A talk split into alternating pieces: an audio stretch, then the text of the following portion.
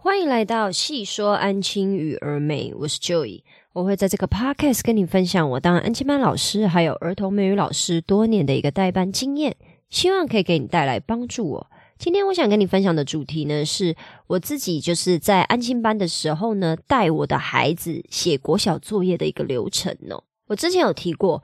我的安亲班比较特别，我们是全美语的安亲班，我们的重点其实是放在英文教授这一块。但即使如此呢，我们每个礼拜还是会有几天的时间呢，是必须要叮咛孩子，你知道，督促他们把国小作业写完的，就是他们半天进来的时候。那整天进来呢，因为他们下午四点如果进班以后呢，一样会花两个小时的时间上英文课，上到六点半之后呢。我们的呃收托时间呢是六点半到八点，那你要在这一个半小时之内把功课写完呢，其实是有一点点难度的。加上我现在带的孩子是呃平均来讲是四年级最多，然后还有五年级，还有零星的一两个二三年级。那只要是越高年级，其实功课要写完就更不太可能，因为他们功课量会比较多，或功课难度也比较高一点。所以其实家长都可以接受说，哈，整天功课没有写完这件事，但半天务必要求他们要写完嘛。那也是因为这个样子呢，我自己就有嗯，我自己一套写作业的流程哦，因为我必须要帮孩子固定写作业的流程，这件事非常的重要，因为可以节省我每天讲一样话的时间。就是我都会觉得说，为什么你都还要来问我一样的事情呢？你你每天写作业不就是要完成这些事情吗？那干嘛还要来问我说什么？哦，你要我我 teacher 我什么写完了？我接下来要干什么？你为什么要问我这种废话啊？难不成你要去旁边跳恰恰恰，或者是去旁边吃热狗吗？都不可能呢！你一定是这件事情做完，你就是继续去做下一件事。可是他们就是很喜欢问一样的东西，一而再再而三的问。尤其是在初期我还不太了解怎么代班的时候，然后我也会不厌其烦的回答。刚开始啊，后来我就很烦了，就会觉得用骂的这样子。那我的固定写作业的流程呢？这一件事情呢，其实是可以帮助孩子养成写作业的习惯的，然后进一步的也可以降低孩子决策疲劳，还有浪费掉的时间。为什么这么说？其实我们每个人在做决策的时候，都是会消耗掉我们一些精力的。你仔细去想想看，我们大人自己也是这样。比如说，你今天早上出门的时候，你要花时间想一下，我要穿什么衣服吧。我这件裤子我昨天穿过了，这件衣服我前两天怎么样怎么样嘞？今天好像不要穿，或者是甚至更夸张一点，我今天可能会呃下班以后我还要去约会，那我就是要穿怎么样怎么样比较漂亮啊，然后这样我才可以直接去约会，种种种。你是不是光是在决策穿什么衣服上面，其实是会花掉你一点时间跟你的精力的？那你就去想，小朋友可能也是一样的道理，只是他们把这个精力放在就是我要先我在想我要写什么功课。那想写什么功课，就是会浪费掉他们的注意力啊，然后也会浪费掉他们的时间呐。那最重要对我来讲，我在意的就是什么？你在浪费我的时间嘛？所以我一定有一套固定写作业的流程，让他们就是进来以后，我讲坦白的，就是可以像机器人一样的完成他们的作业。那我的机器人不是说他们就再也不思考了，我的机器人是他们一到这个环境，他们就自然而然的知道说我是要开始写功课的。就比如说我们到图书馆，我们就会自然而然的知道要保持安静嘛。不管你今天是去图书馆念书，还是你去图书馆其实约会，因为很多学生会去图书馆约会啊，就他们坐在两边，然后就是在那摸来摸去。好，这不重点，重点是什么？我想要表达的是说，让他们到一个环境下，或者是到他们到一个固定的时间点，他们就会自然而然的知道要做什么事，把这件事情变成一个自动化，甚至是机械化，让他们可以很快的进入状态。这个才是我的重点。那跟你分享一下，我们班小朋友呢写中文作业的流程是什么？哈，我们中文作业流程呢，这个就是跟我之前分享的什么在白板上面写上时间这个不太一样哦。这个就是是他们自己要做的事情。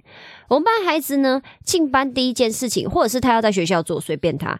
最重要的就是什么？要把当日的作业范围圈起来，圈在作业本的页数上。好，这是什么意思呢？意思就是说，比如说我今天的功课就是要写数学习作第四页跟第五页，就联络簿上面这样子写。那小朋友要干什么？小朋友就是要把数学习作拿出来，翻到第四页跟第五页，然后在数字在页数的数字四跟数字五上面把它圈起来。好，就这样子而已。或者是比如说他今天要写国语甲本第二页、第三页，那他就要把甲本二三页的数字圈起来。为什么要这样子呢？就是一来他不用再去看联络簿，说我今天要写什么作业，不要再翻联络簿，翻联络簿就会花时间、浪费时间。好，那多一个东西，他们也很容易混乱。再来就是什么？我检查功课的时候，我也不会去看联络簿，我就是看你圈什么，你圈哪两页，我就是看哪两页；你圈三页，我就看三页；你圈四页，我就看四页。只要你没有圈，我就不会看，因为你没有圈啊，你没有圈，我怎么会知道要看呢？可是你要记得哦，这件事情，如果你要这么执行的话，你在初期的时候，你还是得去检查他们的联络簿的。为什么？因为你要检查联络簿，看他们圈的页数对不对。那等到小朋友对这件事情都有一定程度的习惯以后，你才可以不去看他们的联络簿。所以我在讲我做的这些事情，其实都是我已经训练好以后，我就可以放心这么做了，而不是说在初期你就这么做。初期如果你不去看他的联络簿的话，家长到最后还是会怪你。你当然是可以去怪小朋友，可是久而久之，家长也会觉得说，为什么一天到晚都有功课没有看？那其实是孩子自己没有写啊。可是问题是，孩子自己没有写这件事情，你不可能怪罪，你不可能在家长面前或主管面前再怪罪于孩子嘛？说，诶，那个是他自己没有看。因为我们的工作内容之一呢，就是要确保孩子有完成作业嘛。那要确保孩子有完成作业，就是我得去看他的中文联络簿。所以呢，在建立这个习惯的初期，你一定要记得会有一段时间的阵痛期哦，就是即使他们圈的页数，你都还是要去翻联络簿检查。甚至是他们把功课拿来的时候，你叫他们再把联络簿打开，自己确认一下页数有没有圈错。我觉得这都是可以做到的。这个是第一件事情哦，他们必须要把作业的范围圈在页数上面。再来第二个呢，第二件事情就是他们先圈完约束嘛，那再来要做的事情就是永远记得要先写数学，再写国语。学习单是最后写，学习单最后写哈。每天写作业的顺序都一样了，不要再来问我说我今天要先干嘛再干嘛。你不可能今天忽然变成要先跳恰恰恰，这是不可能的事情。你每天既然你只要有数学，你就是先写数学。好，那如果说你是数学比较你知道落后的孩子，我们班也是有部分一两个，就是他数学就是写很久，写比国语还要久，因为他真的就是数学很不很不灵转呐，他没有办法很快的写完数学。那他的顺序就跟别人不一样，这个都是个案处理。那个案处理，你只要跟他讲过一两次，他自己记得这样就好，你也不用帮他记得。所以小朋友在写数学的时候，他就在写国语，就这样子而已。那请他们就是固定这个写科目的流程哦，哈，你就不用思考要先写什么后写什么。你你在做这些思考都是浪费时间。我宁愿你把思考放在你要怎么写功课，而不是你去思考，嗯，我今天是要先写学习单。啊，还是我今天要先干嘛好啊？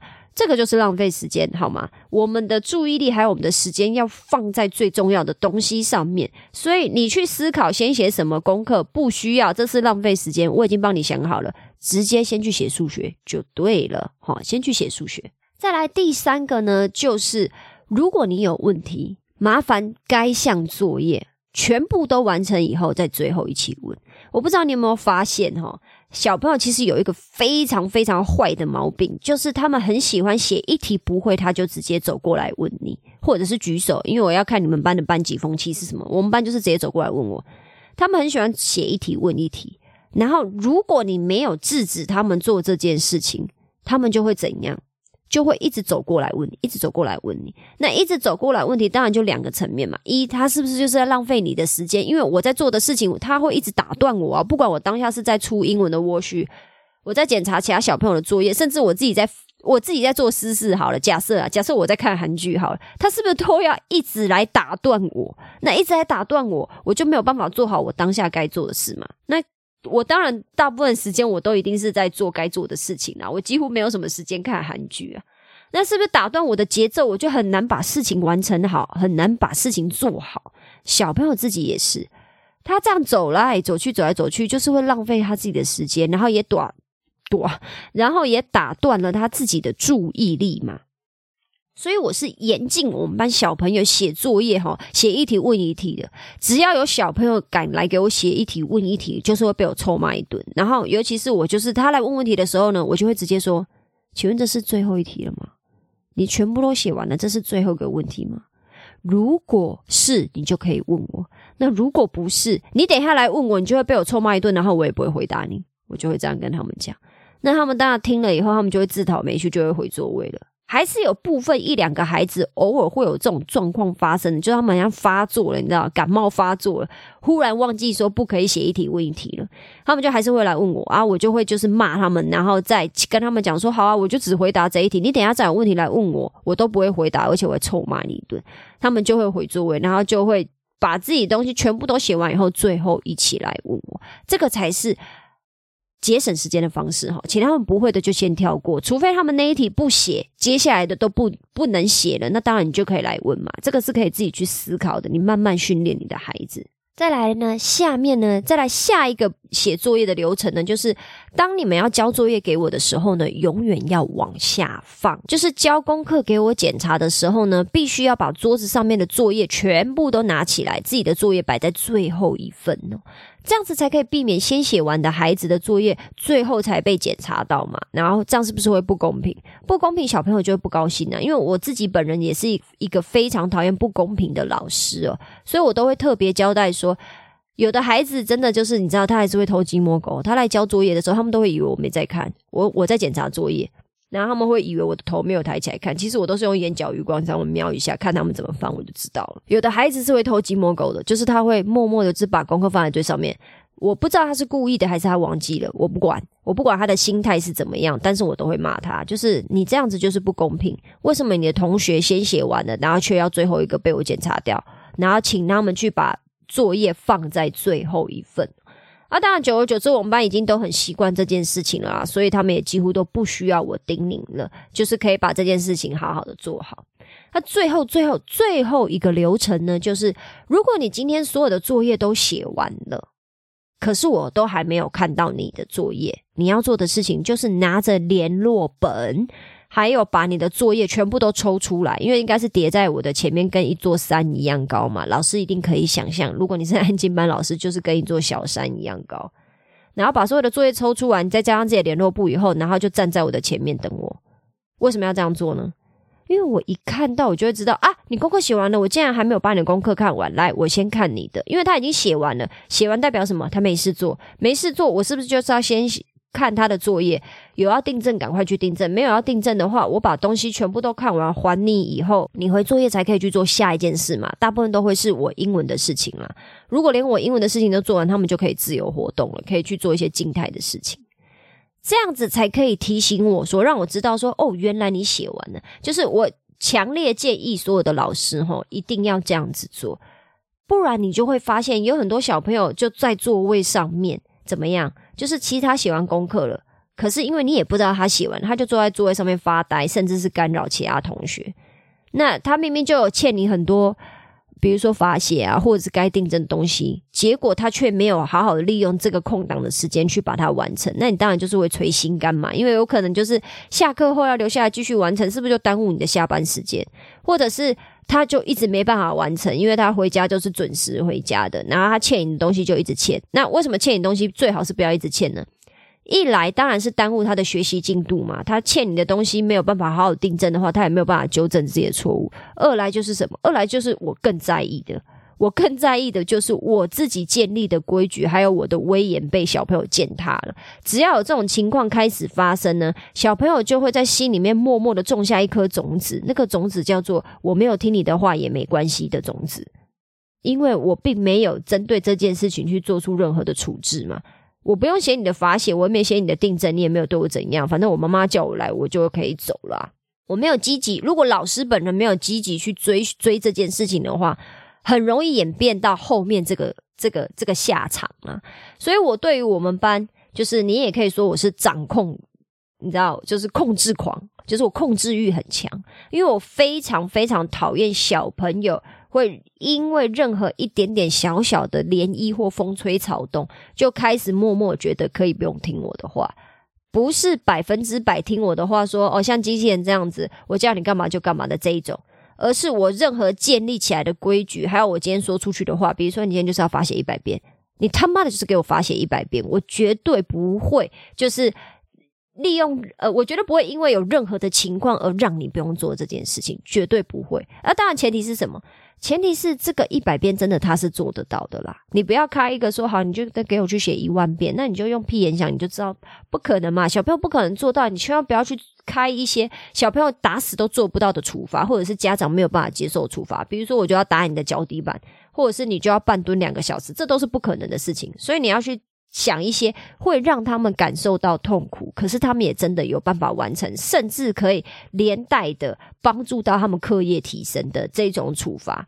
那我个人认为最好的处罚就是抄单字表，因为我们是重视英文的一个补习班，所以你就是去抄单字表。因为我们班单字表是有英文例句的，所以你要抄英文的单字、中文的解释、词性，还有它的单数、复数，甚至是呃过去式的变化，然后最后再来抄例句，然后。我们班呢，每个礼拜有二十五个字，也就是二十五个句子。如果你今天让我俩拱了，你就是去抄一遍。这东西呢，就是你说要抄很快也可以，但是你说很痛苦嘛，它也是非常痛苦。所以这就是我最喜欢做的处罚了。这个好像有一点扯远了，反正简单说呢，就是小朋友完成作业这件事情，你一定要建立起来一个规矩，就是。他们也会来提醒你说：“Teacher，我的东西已经完成了，你要交代我下一项任务，或者是你要赶快把我的功课完成，我才可以去做下一件事情。”利用你的孩子提醒你哦。那以上呢，这五个就是我的固定作业的流程啊。我最后再总结一次哈。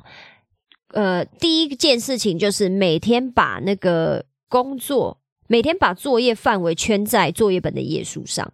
第二个呢，就是请他们记得先写数学，再写国语，最后写学习单。学习单永远最后写。再来第三个呢，就是有什么问题呢，请你全部的作业都写完以后，最后一起问。就是我是禁止写一题问一题的。再来是交作业的时候呢，请他们永远往下放。最后，最后第五个就是，当你作业都完成以后呢，拿着脸扔。拿着你的联络簿站在我的前面等我检查，然后把联络簿还给你，这样子我才不会忘记说哦，原来你事情都已经做完了，我们赶快来做下一件事情哦。请你固定以上这些流程哦。初期孩子当然是会忘记步骤嘛，然后我们也是会适当的提醒他。可是如果过了你设定的时间还是忘记流程，比如说我大部分都是给我们班小朋友两个礼拜的时间去习惯这个流程。那在开学第三周之后，我就会开始用骂的，因为我就会说你怎么怎么不用心啊？你每天做一样的事情，怎么还搞不清楚状况啊？你先会忘记怎么呼吸吗？大概我都是这样子骂小朋友的。可是你一定要记得这件事哦。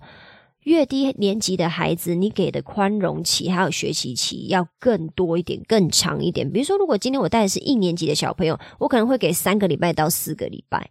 那越高年级的孩子，我会给的适应期就就就更短嘛。比如说，我今天带五年级或六年级，我就是只给你一个礼拜啊。你又不是小 baby 了，还要这么久的时间干什么啊？你不然你去念幼稚园，我就是会这样子跟他们讲。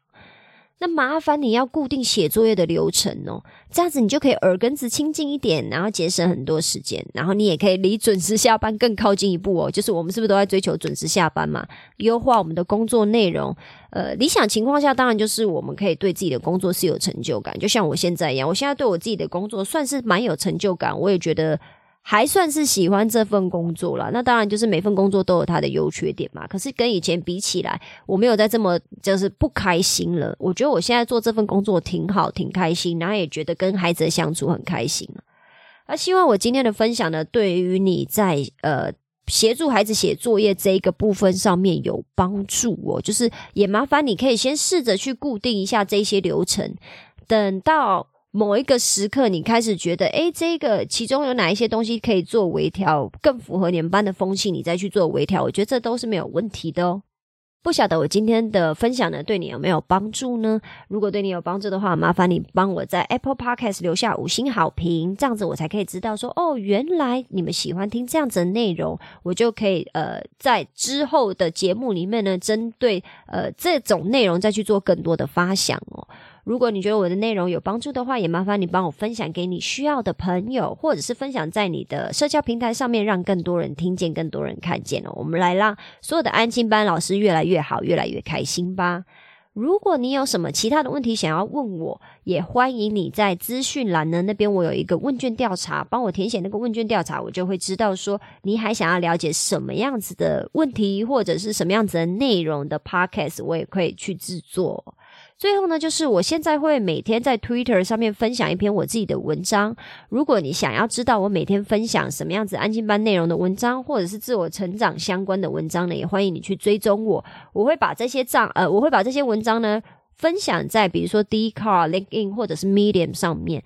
如果你们有想到说，呃，还有什么其他的社交平台你们有在使用，希望我把文章分享在那边的话，也麻烦你帮我留下来你的呃想法跟看法。我最近是有在考虑要不要在 Facebook 上面呃开一个自己的粉丝团，把我的文章丢在那边，这样子大家比较容易追踪跟跟我互动啊。那我都还在思考要怎么做，我应该会慢慢去执行的。希望就是这一段时间内可以改，可以赶快把它做出来哦。